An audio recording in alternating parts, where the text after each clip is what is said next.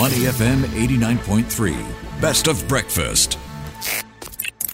The bigger picture only on Money FM 89.3. Welcome to the bigger picture. Wall Street slumped the most since September after comments from Jerome Powell saying that the Federal Reserve wants to keep options open instead of rushing to cut interest rates. So, speaking after the January Fed decision, Jerome Powell says he doesn't think it's likely that central bank will ease policy in March. So, a sign that officials are not in a hurry to lower rates. And the central bank says it does not expect it will be appropriate to reduce the target range until it has gained greater confidence that inflation is moving sustainably towards 2%. So let's check in now with Rajat Bhattacharya. He is the senior investment strategist for Standard Chartered Bank. Good morning, Rajat. Thanks for joining us on the show today. Morning, and glad to be here. Hey, great to have you on. So let's talk about what's been playing out overnight when it comes to the FOMC. I suppose it went according to script. No changes. What stood out for you? It's right that there were no changes. Market wasn't expecting any, you know, rate cuts or rate hikes for that matter. So they kept the rates uh, unchanged. But what Powell said was that probably March rate cuts are off the table, and that was what the market was not willing to hear as we know, the markets headed into this meeting with a 50% chance of a rate mm. cut in March, and those hopes were dashed. Yeah, Rajat, how surprised are you considering the of data you've been getting around the U.S. economy? Yeah, I'm not surprised. Uh, we were not expecting any rate cuts in March. I think rate cut, if it comes, will be more likely towards the second quarter. So that's May or June, not March. And that's precisely because of what you said. The U.S. economy is pretty resilient. Uh, if you see the latest numbers in uh, PMIs, for instance, they showed that the service sector sector is fine. And manufacturing actually in PMI data at least was recovering. Retail sales was strong. So consumption is still driving the US economy. So not so surprising that he had to push back against the March rate cut expectations. Yeah, Rajat, how does this play into what investors should be doing right now? So we've been seeing record high week after week. Are we seeing fund flows still going into US equities enough to support prices?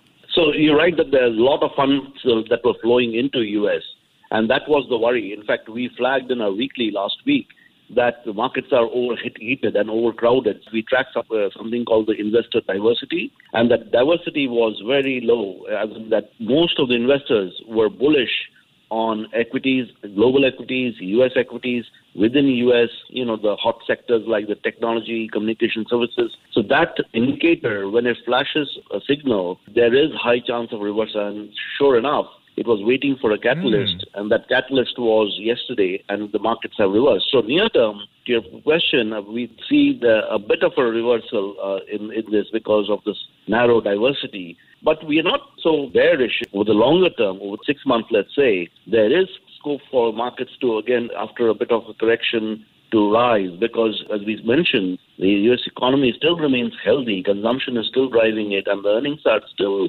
coming in strong. Earnings have beaten expectations. So overall, the medium-term picture remains constructive. Yeah, so it does suggest perhaps an entry point for folks who want to get in with the correction happening right now. What is the playbook here, though? Should they start to think about rebalancing if they've been on the bandwagon of the Magnificent Seven? Look elsewhere for the upside? Yes, I would rebalance, uh, and that's what we've done in our portfolios, in our strategies as well. So we have rebalanced, and that means that not selling out of the risk assets completely.